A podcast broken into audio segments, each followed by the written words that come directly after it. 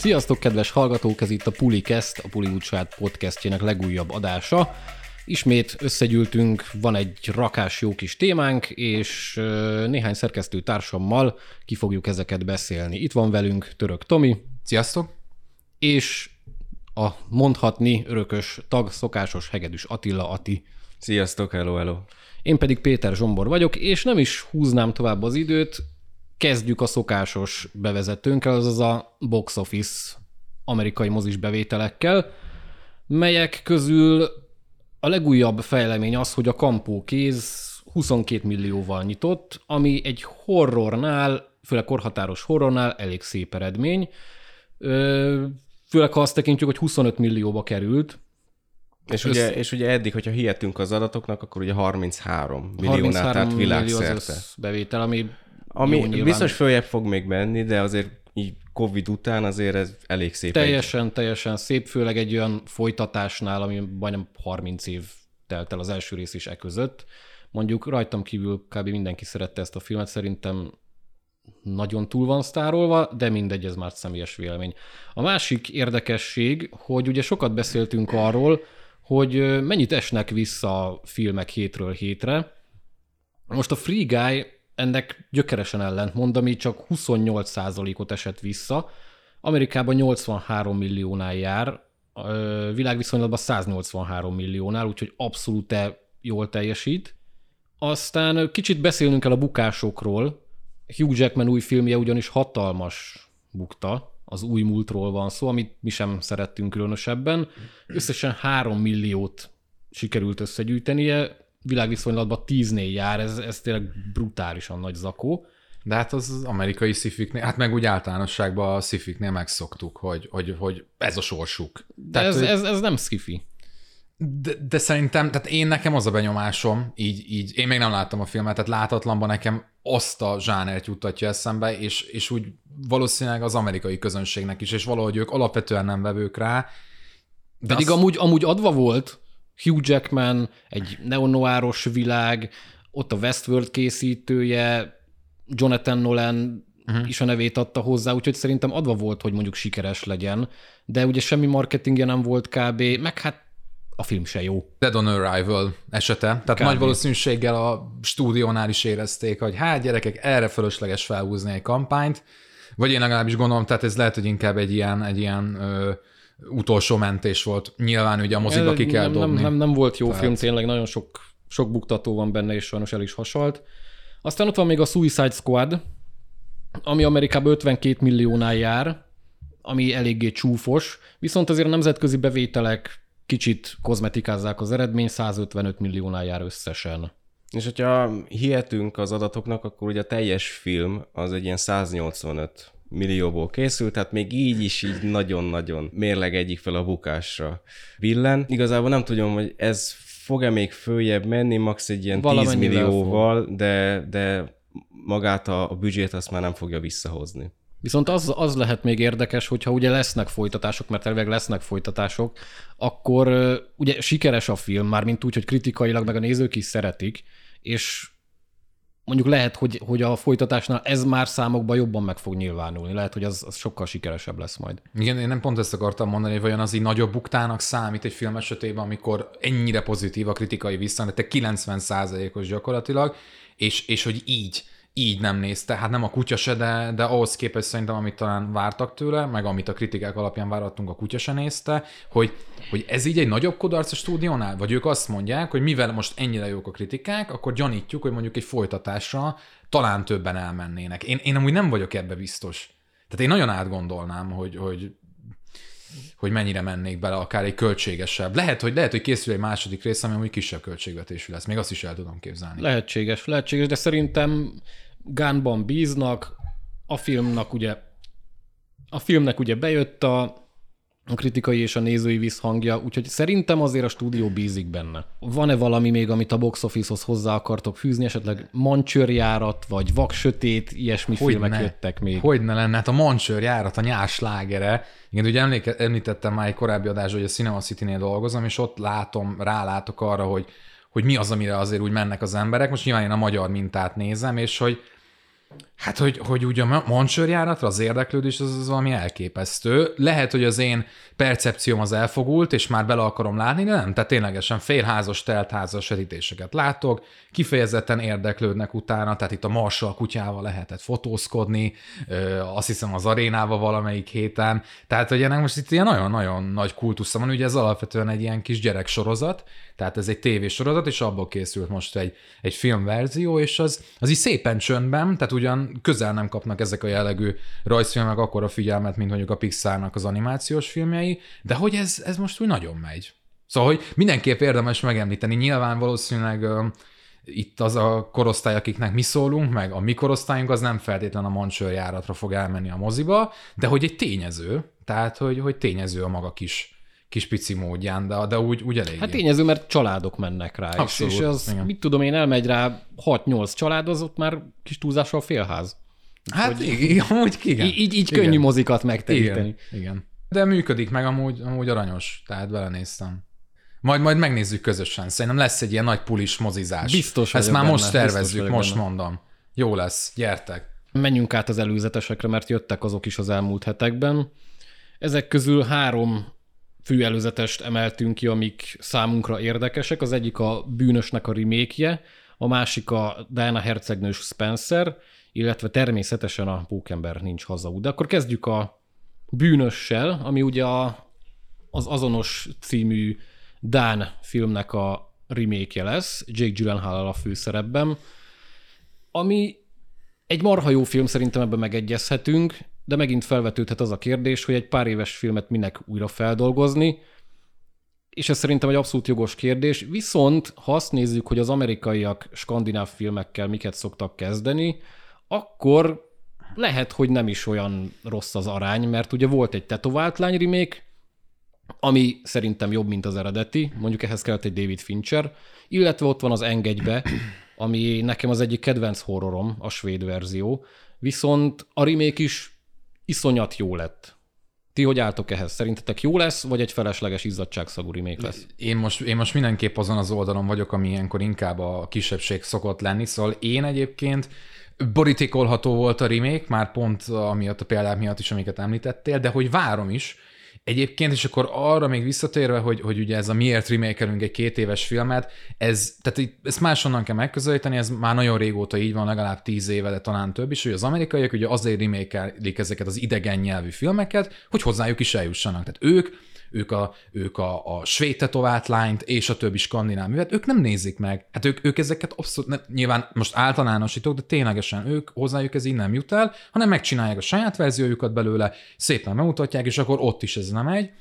És, és akkor miatt Tatinak átadnám a szót, hogy azért hallgassuk meg, hogy ő is hogyan gondolkodik erről. Én azt mondom, hogy Szerettem nagyon az eredetit, tehát a, a 2018-as ugye eredetiét, de nem, én nem, nekem nem volt egy akkora nagy, óriási élmény, főleg, hogy nagyon sok kameradrámát néztem már életemben, az egyik kedvenc műfajom, és én úgy tök jól el voltam vele, nagyon jól működött a film, de azt gondolom, hogy amúgy lehet eleválni azt az élményt, és, és az alapján az a casting minden téren, amit láttunk, tehát gondolok itt Jake-re, a jó öreg Jake-re, vagy ugye, hogy Nick Pizzolato szerzi a forgatókönyvet, a True Detective-nek a, a, az írója, én ezt nagyon várom. És nem érdekel, hogy ez egy remake, meg egy két éves remake, én nagyon bízom benne. Igen, igen, ő, ő, ő írhat bele olyan, olyan új dolgokat, amik érdekessé tehetik. Mondjuk én, én nagyon szeretem az eredetit, én, én ezen sokat gondolkodtam, hogy lehet-e ebből még valami olyasmit kihozni, amit nem láttunk az eredetibe, valami olyasmi minőségi javulást.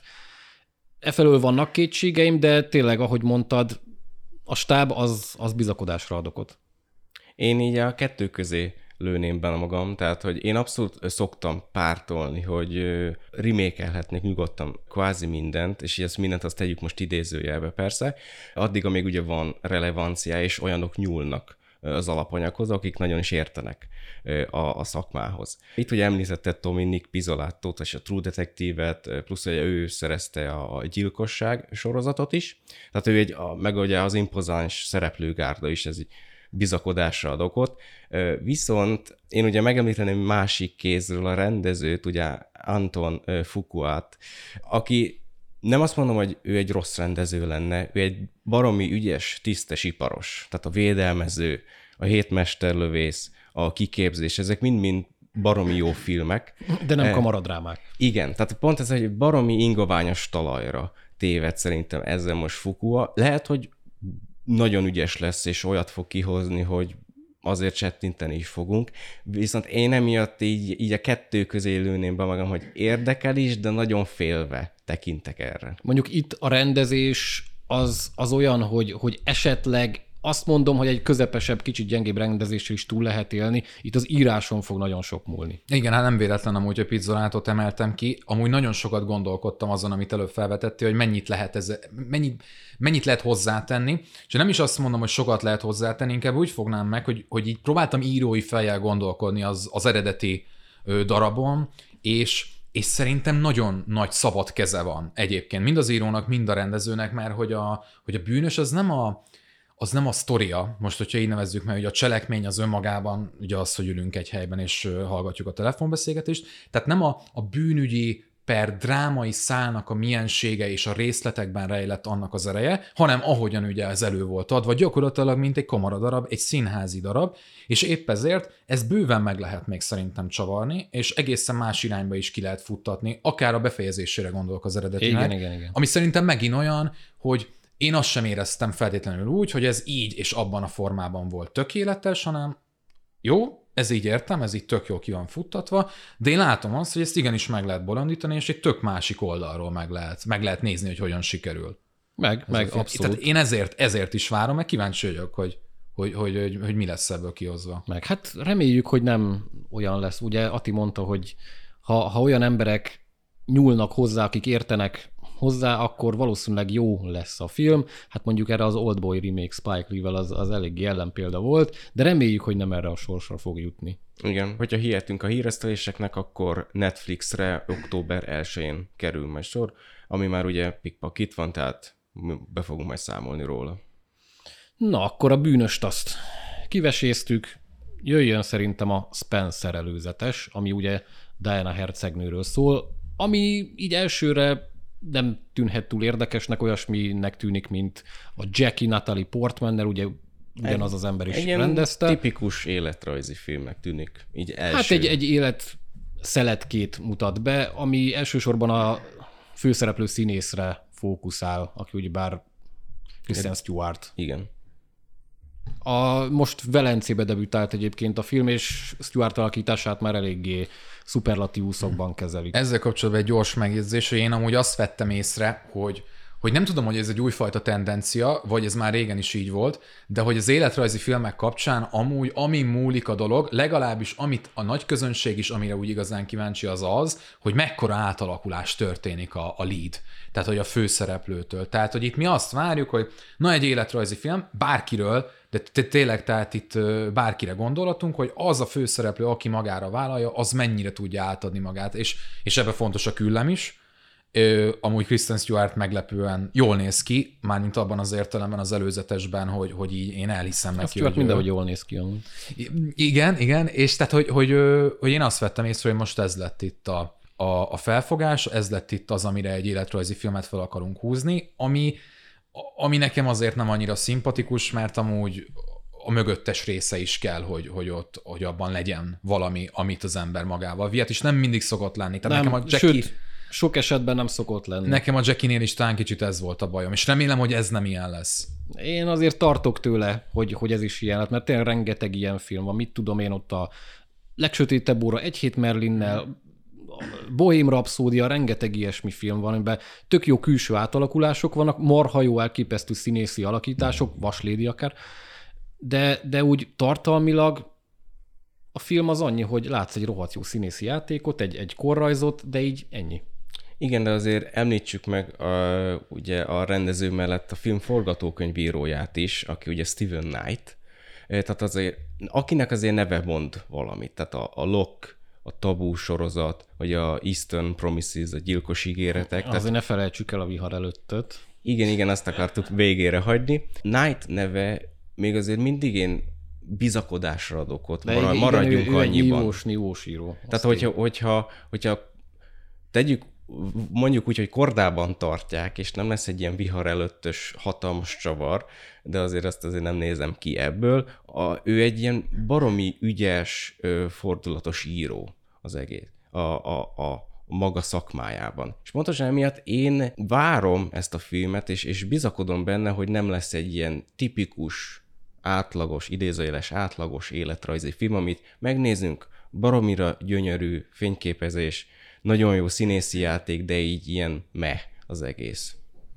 Hát meglátjuk. Stuart kapcsán azért rebesgetik az Oscar jelölést, nyilván egy ilyen stílusú filmnél ez, ez borítékolható, de meglátjuk, hogy mire fogja vinni. Ez is, hogy mondod, hogy ugye borítékolható, hogy, hogy itt lesz egy Oscar jelölés. Nekem amúgy tényleg az életrajzi filmekkel kapcsolatban mindig ez ugrik be, hogy ez egy nagyon kiszámítható műfaj. Az. És, és, és, akkor, és ez is nagyon olyannak néz ki, és mondjunk egy ellenpéldát, hogy melyik nem volt az, ugye a Rocketman, ugye a, a Joel Edger, nem Joel Edgerton, Joel Edgerton? Teron Edgerton. Teron Edgerton, jó. Igen, tehát a Teron Edgertonnal, na az tipikusan egy olyan életrajzi film volt, hogy az abszolút meg, megbolondította a, a műfajt. És, és egy... szart is rá az akadémia.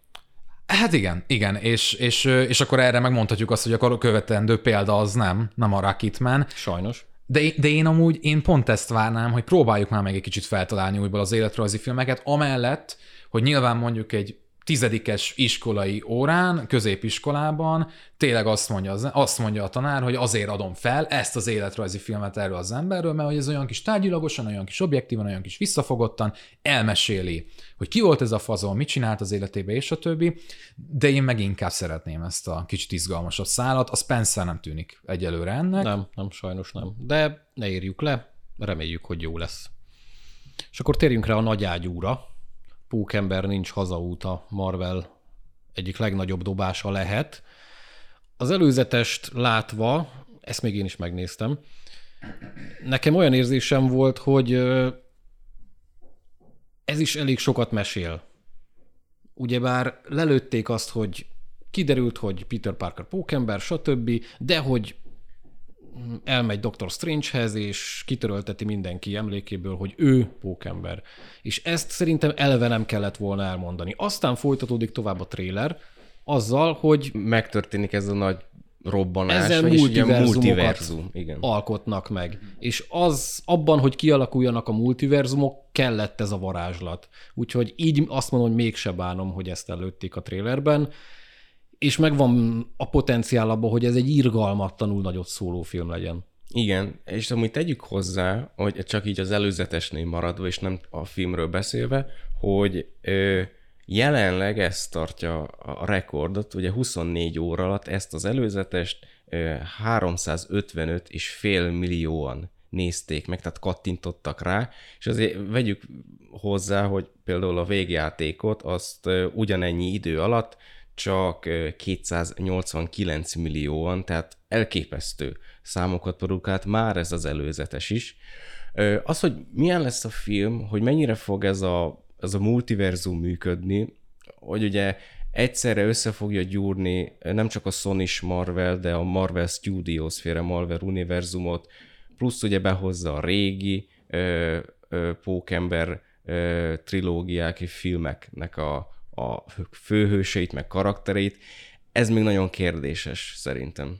Hát meg, hogy ki mennyi játékidőt kap, hogy most tényleg Toby Maguire, meg Andrew Garfield elsuhannak a háttérbe, vagy beköszönnek, hogy hello, tök jó fej, vagy meg ilyesmi, vagy tényleg szignifikáns szerep jut ennek. Egyébként ez a magas nézettségi szám szerintem pont ennek köszönhető, hogy mindenki azt mondja, hogy úristen, ott lesz a Tobi, megjelenik igen, az előzetesben, és akkor ez pedig, ez a gondolat, ez megint kivezethető arra a jelenségre, ami, ami megint csak az elmúlt években nagyon megfigyelt, hogy az emberek imádnak nosztalgiázni, és ez egyúttal egy nagyon olcsó kreatív megoldás, tehát, hogy filmeket, zsánereket úgy reformálunk meg mostanában, hogy visszanyúlunk nagyon-nagyon durván és nagyon-nagyon erőteljesen mondjuk a 80-as évekbe, és, és kicsit azt érzem, hogy, hogy itt is ez benne van, hogy na most akkor behozzuk a régieket, meg tényleg mindenkit, tehát hogy, hogy a, a Jamie Foxnak is ugye az elektrója, tehát hogy na, az mondjuk az a fajta döntés, hogy ez nem a nosztalgia miatt, én remélem, hogy, hogy egy kreatív húzással szeretnék azt a karaktert valahogy feldobni. Szóval egy picit ezt érzem egyelőre ebbe a multiverzumos mókába, amivel amúgy nincs baj, én is nagyon szeretek nosztalgiázni, én is szeretem a fanservice, tök jó dolgok ezek. Ö, ami nekem fura, és nem tudom, hogy ezzel mennyire értitek egyáltalán, hogy, hogy mire gondolok, vagy mennyire értitek egyet azzal, hogy én azt érzem ezen az új Pókember trilógián, hogy egész egyszerűen az első rész első percétől kezdve, tehát azóta nézve, ez a három film ez nem fejlődik, nem változik. Nem a minőségére gondolok, hanem, hanem arra én azt érzem, hogy pontosan ugyanabban a hangulatban vagyunk, ugyanabban a, a karaktereknek ugyanazon állapotában, ugyanazon az úton, ugyanabban a pontban, ugyanazon az úton, és, és valahogy azt érzem, mintha ugyanazt a filmet nézném már harmadjára, csak ugye a cselekmény van nagyon erőteljesen megbolondítva, ami nyilván így már nem ugyanaz a film, persze, de hogy bennem van egy ilyen, hogy, hogy nem, egyszerűen nem tud lekötni, és nem azért, mert nem érdekel, vagy mert nem szeretném a karaktert, hanem, hanem már mint hogy Peter karaktere nem eléggé evolválódik szerinted, vagy hogy nem kerül az, más az, a más, az az egyik, igen, tehát hogy itt a harmadik résznél is még, még ugye ö, megint oda rakunk mellé valakit az MCU-ból, egy nagyon erőteljes valakit, tehát gondolok itt ugye nyilván Strange-re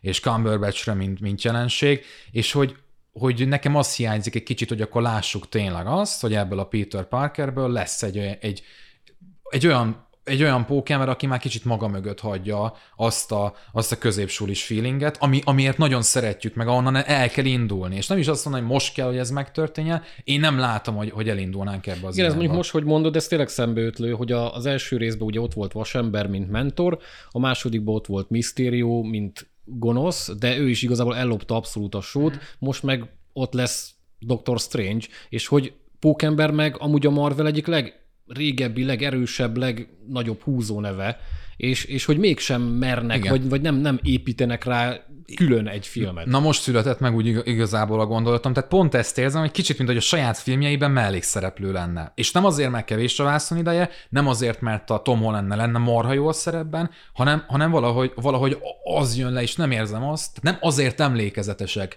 ezek a filmek, mert hogy pókember van benne. Ez, ezzel mondjuk együtt és tudok élni. Nincsenek meg számomra azok a pillanatok, és, és én mindig várom azt, hogy kicsit ez kiteljesedjen. De mondom, ez, ez tök szubjektív, meg ettől még marha jók. Mondjuk, ezt mondom. Szerintem ennek mondjuk az Amerika Kapitány 3 egy, egy tök jó nem tudom, példa vagy ellenpélda, mert abban is igazából mondhatjuk, hogy mellékszereplő volt Steve Rogers, mert az egy bosszúálló 2.5 volt, az egy csapatfilm volt.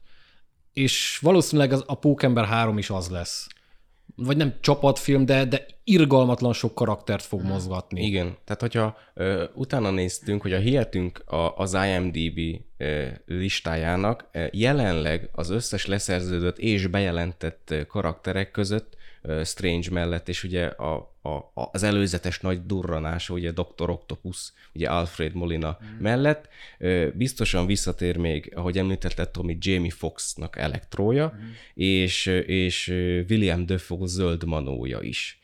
Hát, tehát jelenleg még nincsen bejelentve ugye Toby Maguire és ugye Andrew Garfield pókembere hivatalosan. Lehet, hogy ezt majd ugye ezt direkt, direkt nem akarták ellőni az előzetesben, tehát az IMD szerint jelenleg ők vannak fixen feltüntetve idézőjelesen. Még ennek kapcsán egy gondolat, hogy amikor egy a stúdió egy ilyen multiverzumos filmre adja a fejét, és ez nem azért, mert az ő hibájuk lenne, de hogyha nem szerződtetik le mondjuk Tommy Maguire-t vagy Andrew Garfieldot, akkor majd, hogy nem garantálják azt, hogy ez egy csalódás legyen. És nem azért, mert ez így van jól, hanem a nézők meg a rajongók miatt, mert egyszerűen tudjuk jól, hogy amikor egy ilyen filmnek a koncepciója napvilágot lát, mindenki rögtön elkezdi belelátni a saját filmjét, a, a saját elképzelését, hogy úristen, de jó lesz a három pókember ott mászkál, meg rohangál, repkéd ide-oda, és hogyha nem ez történik, akkor meg mindenki, hogy hát így húzni fogja a száját, és, és hogy na most megfordítva a gondolatot, hogy vajon gondolta erre a Marvel, és hogy ők tudták-e pontosan, hogyha nem szerződtetik Landrút meg, meg Tobit, akkor, akkor ez így nem fog működni, és hogy épp ezért akkor itt lesznek.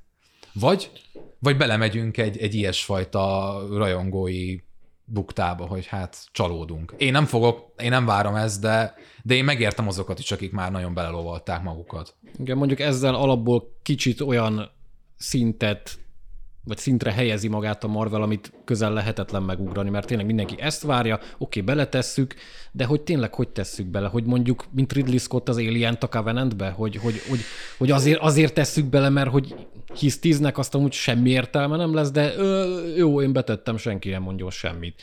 Úgyhogy vannak kérdőjelek, de, de én speciál azt várom, hogy azért, azért egy jó nagy duranás lesz. Igen, azért, azért ad, ad azért bizakodásra okot ezek a plegykák, illetve az előzetes is. És ugye ezt majd mindet ugye decemberben megtudjuk, ha, ha megjelenik decemberben, tehát ezt még azért kopogjuk le. Arról jelenleg mi a legfrissebb információ, hogy Tom Holland féle pókember, az meddig lesz még a Marvel rendelkezésében? Ugye itt a Sonic kavarodásra gondolok, nem vagyok annyira up-to-date benne, de mint hogyha talán aktuális lenne, hogy ez, ez mostanában megint egy újabb tárgyalóasztalos megbeszélést kíván? Nem tudom, de szerintem itt mind a két fél kompromisszum kész. Holland szerintem imádja ezt a szerepet, a Marvel és a Sony is jól jár vele, úgyhogy szerintem Holland még nagyon sokáig lesz. Hát, vagy addig marad, amíg nem kezd el hülyeségeket posztolni Twitterre. Haladjunk tovább a témáinkkal. A következő az a texasi láncfűrészes franchise-ról szólna, aminek a jogai a Netflixnél kötöttek ki, úgyhogy a következő texasi láncfűrészest majd ott csodálhatjuk meg. A kérdés megint adott, hogy most van erre egyáltalán szükség, mert amiket legutoljára láttunk abban a sorozatban, azok finoman szólva se voltak jók. Ugye előzményekről van szó, ott volt a bőrpofa, ott volt az örökség, Igen. És, és borzasztóan rosszak voltak. Hát azért, azért hozzátehetjük, hogy ö, a, az eredeti 1974-es, és talán hozzávetjük a remake-et is, a, a 2003-asat is, azon kívül mindegyik katasztrofálisan gyatra lett. Én a, a beginninget mondjuk, én azzal el voltam. E, igen, igen, az, az ugye a 2003-asnak a folyta, nem a folytatása előzménye, előzménye az is. ami már ugye, teljesen egy ilyen trancsír pornóvá változott. Tehát mindenféle... Nekem azért tetszett amúgy. Igen, igen, tehát az, azt még így ide lehetne sorolni, de azon az kívül, azon de... kívül te is említetted a 2013-as örökséget, amit ugye még mindig ez a hár, nagy 3D-vel ö, reklámoztak. Na, nagyon rossz volt, illetve a 2017-es bőrpofát, hogy nem tudom, emlékeztek, hogy nálunk X Magyarországon kategóriás. X kategóriát kapott, amit nem is tudom, hogy utoljára melyik film kapott meg, de Fogalmam nincs. egyáltalán nem érdemelte meg, tehát egy Két izmosabb jelenet volt benne, de amúgy semmi nem indokolta. Igen. És ráadásul a film is egy rakásszar volt. Egy, egy olyan csavarral a végén, hogy így annyira lehetett tudni, hogy figyelj, figyelj, ő lesz a bőrpofa. És ja, amúgy, amúgy nem, átvertünk titeket, és azt a hú, de meglepő, fú, szar, nagyon szar volt az a film. Egyébként ugye ez a legújabb texasi láncfű részes, ezt ugye már 2019 óta nem csak pletykálják, de már ilyen hivatalossá tették, hiszen ugye a, a fedélzetre került Fede Alvarez, Uruguay, urugvái rendező, aki ugye a Vaksötétet köszönhetjük, vagy éppen a, a, a Gonosz Halott remake Nem ő fogja rendezni magát a filmet, csak a produceri munkákat látta el, de viszont ezzel kvázi sínre került. Project zöld utat kapott, kinéztek egy rendező párost, és a Legendary Pictures a stúdió kinézett magának egy rendező párost, Andy és Ryan Tohilt, ők egy ilyen nagyon kezdő rendezők, és egy hét forgatás után páros lábbal rúgták ki őket, mert ugye a kreatív nézet eltérések Az miatt jó ürügy. nagyon rosszul dolgoztak, egyszerűen nem lehetett bírni velük, és ezért kirúgták őket. Ez ugye azonnal egy rossz omen, főleg egy olyan lejtőre került franchise esetében, mint a texasi láncvérészes. Mit lehet ebbe elcseszni, amúgy azt, azt nem értem, de mindegy. Igen, és ugye jó helyére jött helyére egy másik és szintén kezdő rendező, ugye David Blue Garcia. Elvileg vele már leforgatták a teljes filmet, és ilyen post-production kategóriában van, és ugye ennek a jogait szerezte meg most a Legendary Pictures-től a Netflix. Én megpróbálom most ilyen, ilyen streaming mágnás feljel nézni, hogy, hogy vajon, vajon mi lehetett a döntés mögött, hogy meg kell venni ezt a, ezt a franchise-t, ezt a licenszet. Tehát abba kiegyezhetünk szerintem, hogy magának ennek a címnek, hogy a texasi láncfűrészes nincsen, nincsen ma már vagy nem is tudom, hogy valaha volt-e olyan ereje, hogy erre azt mondjuk, hogy bevonzza a nézőket. Mondjuk azt, hogy a horror fanatikusoknak, akik kifejezetten ezért a zsánerért rajongganak, nekik lehet, hogy ez egy hívószó volt. Ma 2021-ben nem hiszem. Abszolút nem. Abszolút nem hiszem. De akkor nézzük meg azt, hogy vajon a Netflix az, az miért döntött úgy mégis, hogy lát potenciált a dologban. És igazából arra vezetném ki, hogy azt hiszem az eredetivel együtt 9 darab film készült összesen, ugye, és gyakorlatilag az eredeti, meg ugye amit ti is említettetek, ez a remake, ugye a 2003-as remake volt az, amit úgy Isten igazából sikeresnek nevezhetünk. Pénzügyileg a többi között is volt olyan, ami összességében hasznot hozott, az, az szerintem az elhanyagolható. Tehát amúgy a, a, a kilenc filmnek az összbevételének a nagyját a 2003-as remake termelte be. Igen, egy, egyértelműen az, az volt a legsikeresebb. Igen, igen. Na de mégis, tehát akkor a Netflix lehet, hogy azt mondta, hogy ők keresnek egy olyan franchise-t, egy olyan címet, ami, ami ugyan nem egy, nem egy ilyen orbitálisan nagy duranás, a, tehát nem egy, nem egy, nem is tudom. Tehát én nem tudok olyan példát mondani, ami mondjuk reális lenne, hogy felvásárolják. Ugye most korábban volt a Knives Out, ugye, amit, amit megvettek, ugyanúgy egy, egy nagyon durva szerződést kötöttek három filmre előre szólóan, és hogy, hogy orbitális összegekről van szó. Ö, azt ugye beszéltük is, Ati, azt hiszem korábban, hogy nem tudjuk egyelőre még hova tenni, hogy, hogy azt hogyan és hogy az hogy fogja nekik megérni, de úgy döntöttek, hogy, hogy mégis megfogja, érdemes kockázatot vállalni. Én azt gondolom, hogy itt a texasi láncfűrészesnél a, így középútra próbálták meg belőni a dolgot, hogy keressünk egy olyan címet, ami közepesen népszerű, vagy legalábbis egykor még egész népszerűnek volt mondható, és, és talán lehet belőle valamit kihozni, viszont nem is olyan drága. Tehát, hogy, hogy ami megfizethető, és, és, és amivel tudunk valamit kezdeni, és lehet, hogy elkezdenek most ilyen jellegű franchise-okra ráállni, mert hogy ugye mégiscsak egy streaming platformról beszélünk, akik amúgy elkezdtek stúdióként, filmstúdióként gyakorlatilag funkcionálni, és, és ők az eredeti IP mellett, vagy inkább helyett lehet, hogy erre az útra térnek rá, Mm, nem tudom, nem tudom. Én benne most van egy ilyen, aztán meglátjuk, hogy, hogy mennyit tudnak ehhez hozzátenni, vagy hogy megérjen nekik. Amúgy azt tudjuk, hogy mennyiért vették meg? Nem. Nem, tehát én erről nem találtam információt. Nem nincs, de most a Netflixnek igazából ők tényleg felvásárolnak kis túlzással mindent. Most az, hogy mindenbe belecsipegetnek, belecsipegetnek, most megvettek egy ilyen úgymond bejáratot, szebb napokat látott nevet, hát ha felfuttatják újra, vagy ha nem is futtatják fel újra, valami olyasmit csinálnak, amiből nekik azért fog jönni jó sok kattintás, jó sok pénz, hát ha új előfizetők, és hogyha agyisten még valami színvonalas kis új filmet is kihoznak belőle, akkor az nekik mindenhogy profit. Abszolút, de mondjuk, hogyha látnánk azt, hogy nem tudom, megvették 800 millióért a licenszet, a franchise-nak a jogait, meglepne.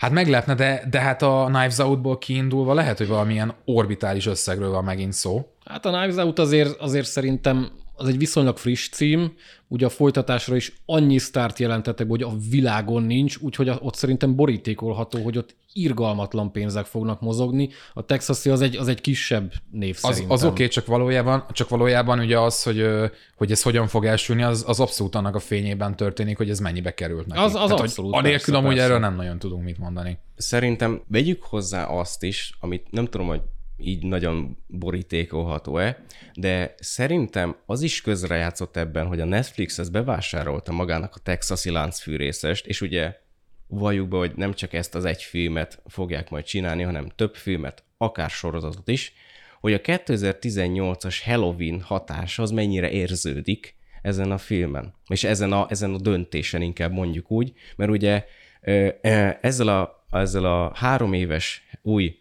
remake, nem, nem remake, folytatás Halloween-nel, ugye új vért pumpáltak ebbe a közel 40 éves franchise-ba. Ugyanez a ötlet játszódott le a Netflix agyában is, hogy oké, okay, akkor mi vegyünk elő egy 1974-ben indult franchise-t, és ugye mi is ugyanezt fogjuk csinálni, csak ugye ez már kvázi a miénk lesz, és ugye minden, a, minden ami be De arról amúgy lehet tudni, hogy ez most milyen sztorit fog feldolgozni?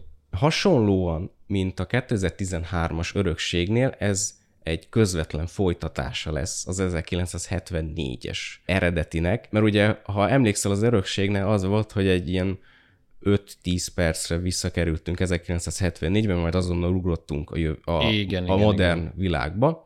Na most ez, ez teljesen elfelejtődik itt, mert, mert itt tényleg a, itt pár nappal később fog játszódni, vagy egy pár hónappal, ha jól tudom. Szerintem meg fogja adni azt a, azt a hangulatot. Hát a 70-es évek hangulatát tehát, visszahozzák, és tényleg, ahogy az elsőnek azt a, azt az a ilyen mocskos, tényleg alig volt vér abban a filmben, de olyan atmoszférája volt, hogy az valami elképesztő. Az igazi ilyen, beteg, ilyen... mocskos, züllött texasi white trash. Igen, ez a, ez a redneck hillbilly, ez a stílus, ami ugye kvázi ez, ez, ez a eredeti indította be ezt a fajta szubzsánert, mondjuk így. Én látok benne potenciált. Azt, hogy nem tudom, tudjátok-e, kb. Egy, egy hétig, vagy egy pár hétig Bulgáriában forgattak itt mellettünk, hogy, hogy miért kellett egy texasi láncfűrészest pont Bulgáriában forgatni, az arra még nem tudtam a választ megtalálni, de, de biztos jó okuk volt. Lehet oda menekülnek a végén.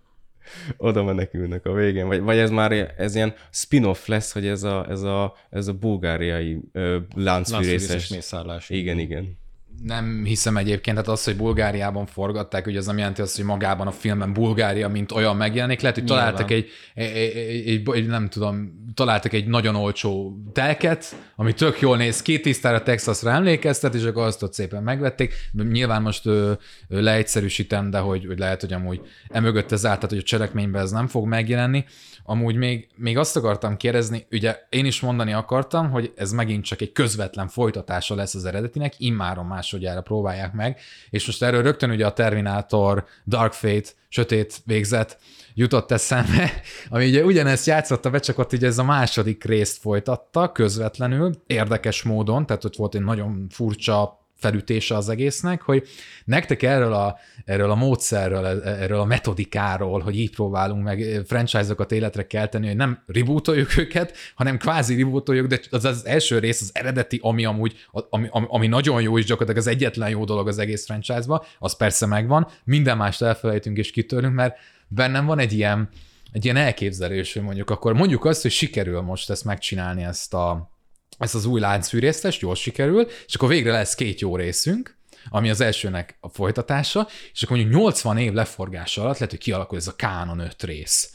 Tehát, hogy valójában nem öt rész van, hanem 42, ami már, tehát megvan végre a második, és akkor onnantól kezdve a másodikat próbáljuk meg folytatni mindig, 20 éven keresztül. Há, harmadik rész elkészül 80 különböző formában, és akkor ezt szépen eljátszok évtizedeken keresztül, és akkor végül lesz egy öt olyan része a franchise-nak, amire azt mondjuk, hogy na, a 20-ból ez jól sikerült. Tehát hogy nekem ez ilyen nagyon, nagyon fura amúgy, de, de lehet, hogy, lehet, hogy ez így működik. Hát valamilyen formában biztos, hogy működik, de ezt ennyire repetitíven csinálni, ennek túl sok értelme nincs. De amúgy ez, ez elképesztően nagy divat lett mostanában, hogy van egy filmnek az első része, és akkor mit tudom én, van három-négy folytatás, nem, azok nem léteznek, inkább csinálunk most 30 évvel később egy folytatást, és akkor majd az jó lesz. Alá, hello, kampókéz, ez is ezt a tendenciát követi, mert ugye van kampókéz 2-3, amik le vannak szarva, ez most egy folytatás, és hangsúlyozom, szerintem nem lett jó, de meg, meg, ugye, meg ugye a Halloween ennek egy ékes példája, hogy ott a, a 2018-as az eredeti 1978-asat folytatta tovább, és a el, e, mögötte lévő, nem tudom, 7 vagy 8 rész az teljesen kidobta a kukába. És hát egyéb... jó, de ott, ott sok minden volt, ott ugye Rob Zombie is már csinált egy full rebootot, meg, meg volt mindenféle elvetemült folytatás. Ott amúgy még a második részt, az originál folytatás második részét, azt még fel lehetett volna használni. Igen, a 81-es. De igen, de ott meg mondjuk visszahozták Jamie Lee Curtis-t, aki tényleg már meglátszik rajta a kor, meg, meg stb., de, de ott, ott valahogy azért működött. Ez, ezt amúgy a harmadjára hozták vissza Jamie Lee Curtis, tehát már előző kettőben. Volt, volt, volt, igen, a, a H20-ban. Meg a feltámadás. Jézusom, a feltámadás, de rettenetesen szar Igen, volt. de egyébként a, a témánál maradva, a, a texasi láncfűrés is egy kvázi ilyen utat járt be, mert ugye az eredeti 1978-as, az kapott még ezt három folytatást, ugyan, azt hiszem a másodikat még ugye, ugyanúgy Toby Hooper rendezte, igen, igen, igen. majd utána készült a remake 2003-ban, ami kapott egy előzményt 2006-ban, majd utána csináltak 2013-ban a sokszor emlegetett örökséggel egy ilyen kvázi közvetlen folytatást, aminek ami, nem, nem is az, hogy aminek, és ezen kívül jött egy ilyen spin-off 2017-ben. akarnak egyszer, ilyen reboot, folytatás, igen. remake, és, és így, így, így srácok, ebbe bele fog Igen, igen, és szerintem ez emiatt jön a Halloween-nek a hatása, hogy ugyanazt meglépik, hogy oké, okay, minden, ami a, a eredeti után történt, az, az nem történt meg, mi azt fogjuk folytatni, és akkor ez lesz a, ez lesz a igazi kánon. Szerintem e, e, ez volt azért ez ebben a, ebben a közvetlen folytatás döntése mögött. Én bizakodom, mert én nagyon-nagyon szeretem magát az eredetit, illetve szerintem Bőrpofa egy maga, maga Leatherface egy baromi komplex karakter, tehát így, hogyha megnézzük a öt darab nagy slasher must, szerintem Bőrpofa emelkedik ki a leginkább, de ez nagyon személyes. Hát nekem nem, de, de, de jó, oké. Okay.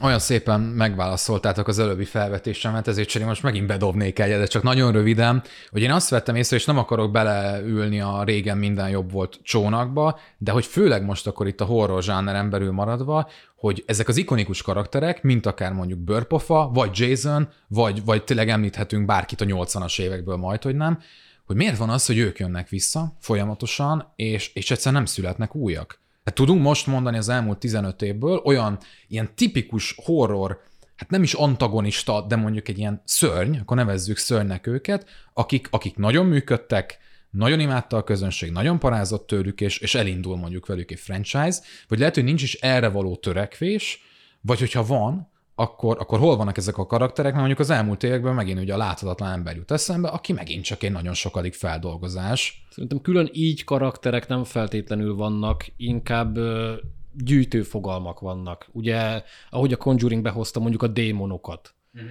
vagy ahogy, mit tudom én, sorozatgyilkosok előkerülnek, de külön olyan horror ikonok, mint Freddy, Jason és a többiek, olyanok nem, nem, nem igazán Én, én egy, egyet gondolok, ami ugye már lassan trilógiával érik, ez ugye a Boldog Halálnapotnak a maszkos gyilkosa, az a, az a nagyon vigyorgós, mert ugye az hát, annyira... Az nagyon De ott, ott is egy maszk igazából, amivel eladják. De, hát de, de hasonlóan, de ott, mint, sem... mint, mint Jasonnél a hockey maszk, vagy Michael myers De ott, ott Jasonnek azért megvan a maga misztikum, megvan a maga felépített világa, ő, ő tényleg egy ikon. Vagy mit tudom én, Chucky, akárki lehetne említeni, de, de, de az, hogy tényleg most egy külön maszkra felépítünk valakit, az... Igen, nem, hogy én, az... én, tehát, hogy én, én csak ezt tudtam most egy elmúlt évekből bedobni, amellett, hogy ugye behoztad, hogy démonok vannak, behoz, ugye jönnek ezek a újfajta zombik, ez a modernebb zombik, amik már ilyen szuperszónikusan rohannak, meg kikerülik a lövedékeket, meg minden ilyen hülyeség. Tehát Tomi kérdésére válaszolva, tehát jelenleg nem tudunk ilyen nagy mumust mondani, mint amilyen Jason vagy Bőrpofa. De Tehát... ők, ők sem amúgy egy film alatt lettek ikonok, azért megnézitek ezeket a neveket, mindegyiknek van 8-9 filmje, úgyhogy az, az azért kell idő, hogy, hogy a, tényleg ezek a horror ikonok kialakuljanak, de hogy valaki el fog-e indulni így, hát tudja a franc. Szerintem nem, nem nagyon most. De én nekem az a benyomásom, hogy, tehát, hogy oké, okay, hogy nyolc film kellett hozzá, de jelenleg egy film sincs, tehát nem próbálkoznak ilyen, nem, nem azt mondom, hogy mert hogy rosszak, hanem hogy nem próbálkoznak már ilyen jellegű karaktereknek a felépítése, és amit te mondtál, az lehet a kulcs gondolat egyébként, hogy tényleg itt inkább ilyen gyűjtőfogalmak vannak, vagy, vagy magán a horror zsáneren belül ilyen, ilyen, ilyen alzsánereket próbálnak meg inkább kiépíteni. Most akkor gondoljunk mondjuk akár a zombikra, vagy a démonokra, vagy a szellemekre. Hát, vagy a démonok között, de ugye aki nagyot ment, az az apáca volt. Ő, ő, ő azért Aha, elég, ő, elég igen. sok helyen köszönt Aha. vissza, kapott egy szólófilmet, és el is lett felejtve, mert egy jó szar lett. Uh-huh. Igen, pedig pedig mondjuk ő olyan jellegű karakter. Benne volt potenciál, volt, volt. para Aha. volt. És akkor egy, egy rossz film viszont az úgy, ahogy van, ki is gáncsolta. Hát rájöttek az emberek, hogy hát ez annyira még ijesztő. Meg az is lehet, és akkor ezzel zárnám tényleg ezt, ezt a részt, hogy, hogy, hogy egyszerűen ugye az, hogy emelkedett nagyon durván az inger küszöb. Főleg, főleg ez, ez, egy olyan, ez egy olyan műfaj, ami nagyon érzékeny erre, hogy az embereknek az inger küszöbe hogyan változik, hogy egyszerűen már nehéz. Nehéz ilyen jellegű karaktereket megalkotni, amiktől, amik önmagukban jelentenek valamit, vagy önmagukban képviselnek egy olyan fajta paráztatást, vagy egy olyan fajta ö, nem is tudom, gyomorforgató mellékhatást, ami, ami így magával lehet vinni. Szóval, szóval tök érdekes, hogy hogyan változnak ezek a trendek. Apropó trendek, maradunk a horrornál, viszont témát váltunk.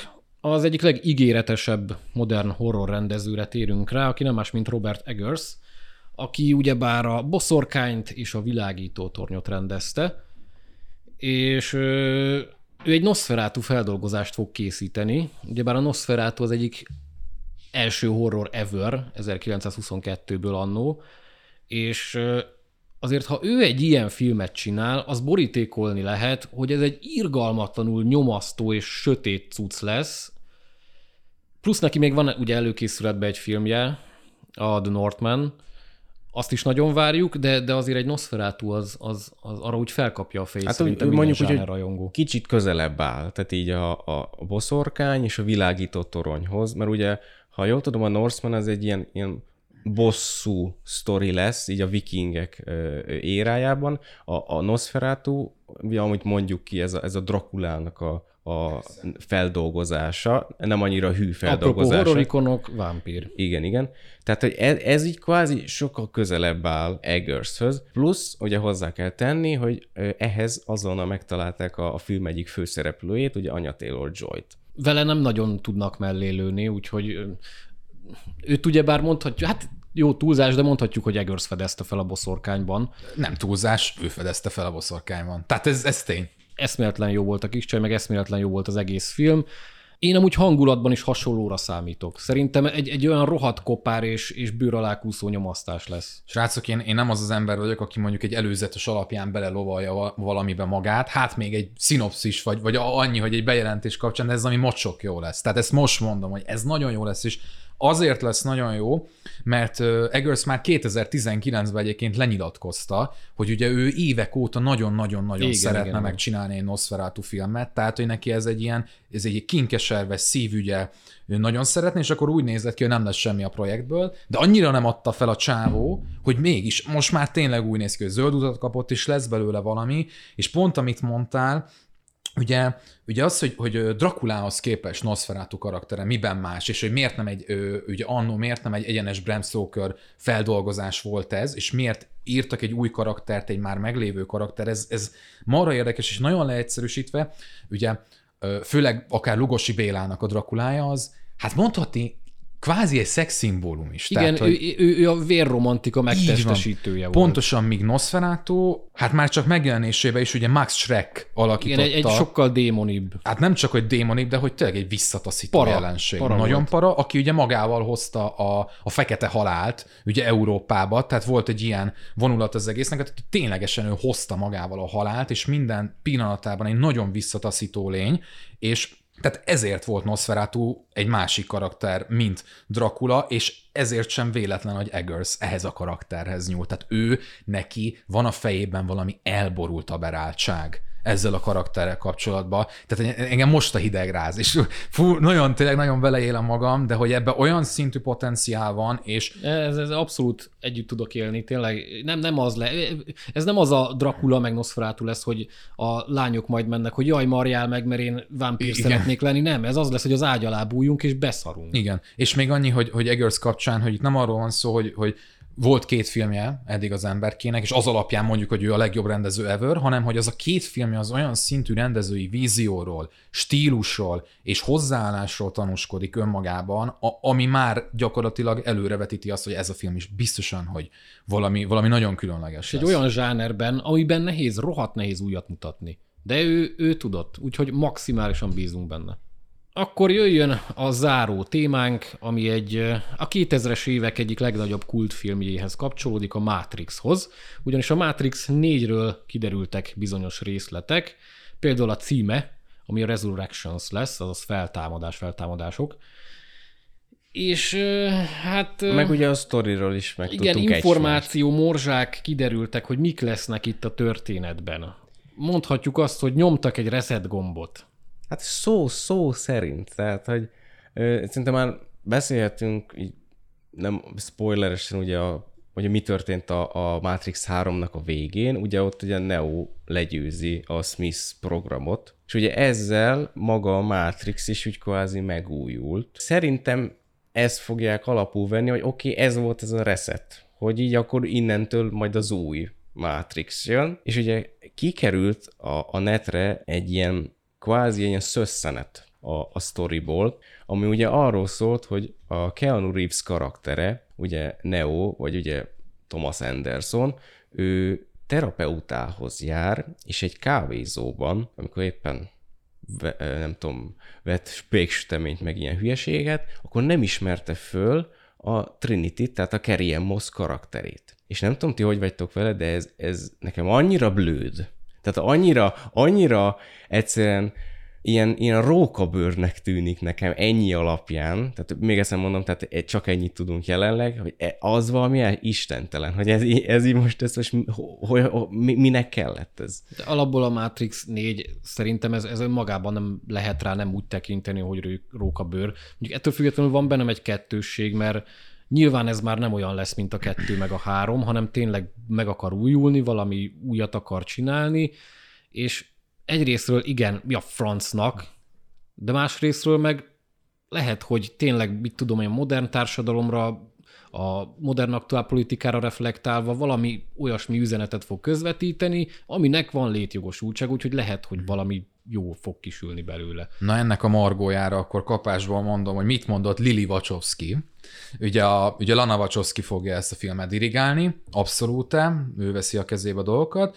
Lili Wachowski viszont úgy nyilatkozott, hogy egy, ugye ő nem tér vissza, Igen, tehát igen. semmilyen formában, és hogy ö, egy korábbi nyilatkozatában azt mondta, hogy azt a gondolatot, hogy ő egyáltalán visszatérjen a folytatásra, ö, vagy úgy a franchise-hoz, franchise-hoz unblock, extremely unappealing, így fogalmazott, tehát hogy, hogy számára ez az ötlet, ez, ez gyakorlatilag halva született, hogyha most nagyon szabadon akarok fogalmazni, abszolút nem látja ennek létjogosultságát, vagy indokát.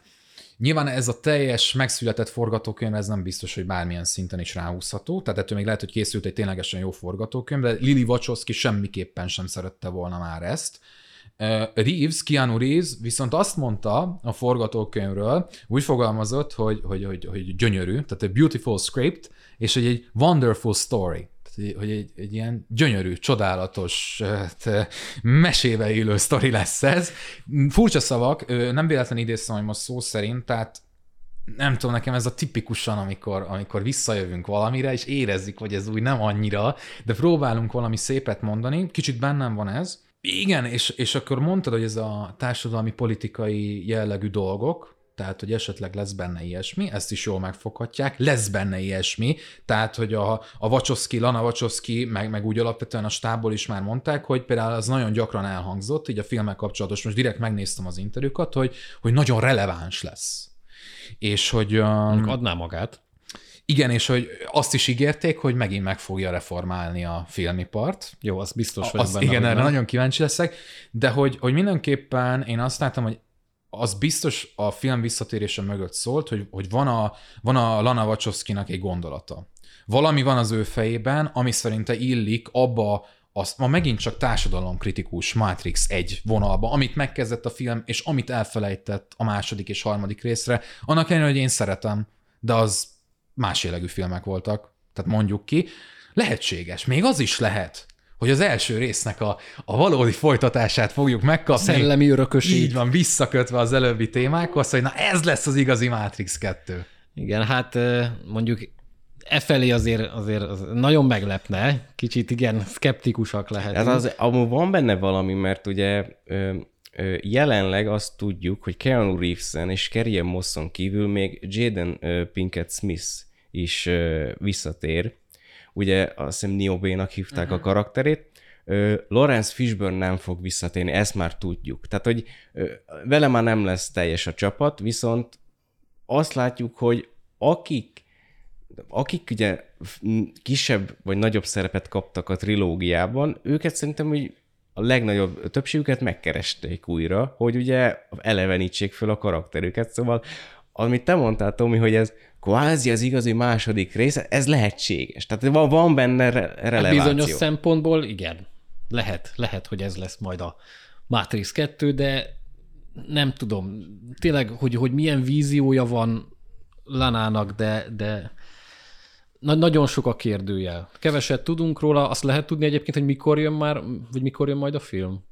Fú, nem, ö, vagy nem is tudom, de ugye most a CinemaConon nemrég volt egy trailer, tehát, hogy ténylegesen levetítettek ott egy trélert, és hogy elvileg az hamarosan ö, jönni fog. Ja, de várjál, de hogy ne lehetne tudni? Elvileg idén jön a film. November. Azért mondom, mert nekem is, nekem is rémlik, hogy még, még mintha ilyen évvégé, ilyen november Mert hogy úgy volt, bocsánat, hogy májusban jött volna ki 2021 májusában, csak aztán elcsúsztatták áprilisra, és hogy akkor elvileg ez most jön november. Azért mondom, mert szerintem ez már így, így kész van. Hol a trailer? Igen, semmit nem tudni De most róla. ez hogy van Azért akkor? egy Matrixról beszélünk, ami megint meg fogja reformálni hát. a a filmes uh. mindenséget, úgyhogy azért se trailer, se semmi. Na mindegy, jó, meglátjuk. Nem mindegy, még annyit szeretnék mondani, hogy hogyha pedig megnézzük a Matrixból, egyébként nagyon-nagyon egyszerű szerintem egy marha jó filmet csinálni. Egész egyszerűen, mert a Matrix egy olyan, alap, olyan szintű alapokat fektetett le, hogy, hogy itt, a, itt a vizuális megoldásokra gondolva, a film képi világára gondolva, hogy azok ott vannak, azzal semmit nem kell csinálni az égvilágon, az egy az egybe át kell emelni. És a, a Matrix egy rengeteg ilyet, ami ténylegesen megreformálta a filmkészítést, és ami amiről azonnal meg tudja mondani az ember, hogy ez Matrix. Gondolok itt a jelmeztervezésre, gondolok itt a zenékre, nagyon sok mindenre, ami annyira tipikusan Matrix, hogy, hogy ezek adva vannak, és ezeknek egy jelentős részét hozni lehet magaddal egy következő filmre, és hogyha erre mondjuk jó koreográfiát, egy, egy, egy, egy félig decens történetet vagy forgatókönyvet tudsz írni, ebből egy morha jó film lehet. Hát oké, okay, de az attól még nem lesz egy újra reformáló. Ne, nem azt mondom, hogy újra kell, hogy reformálja, de hogy egy nagyon jó filmet szerintem relatíve Azt lehet, csak könnyedén. akkor ne dobálózzanak ilyen szavakkal. Mert, mert ahogy ja, mondtad, hát, hogy, hogy ilyen, ilyen ja. dolgok vannak, hogy az akciójelentek, a ruházat, Figyó. stb., de ha azt még egyszer előved, akkor az már nem úgy. A, az oké, okay, persze, de mondjuk a dzsungeltúra kapcsán, meg mindenféle ilyen jellegű film kapcsán is ugyanezeket mondják a, a, a promóciós időszakban, ez nem jelent semmit, ez kicsit csak így felhoztam így esetlegesként. Én, én amúgy szeretném, hogy jó legyen. Én is. Én nagyon. bízom benne, hogy jó lesz. Mondjuk ki, legyen ilyen pozitív felhang. Jó, legyünk jó? pozitív pulik, úgyhogy legyen jó a Matrix 4. Ámen. Úgyhogy ennyi lett volna a legújabb adásunk. Szerintem sikerült mindent kiveséznünk. Járjatok sokat moziba, mert vannak tök jó premierek. Aztán legközelebb találkozunk. Sziasztok! Hello, hello, sziasztok! Sziasztok!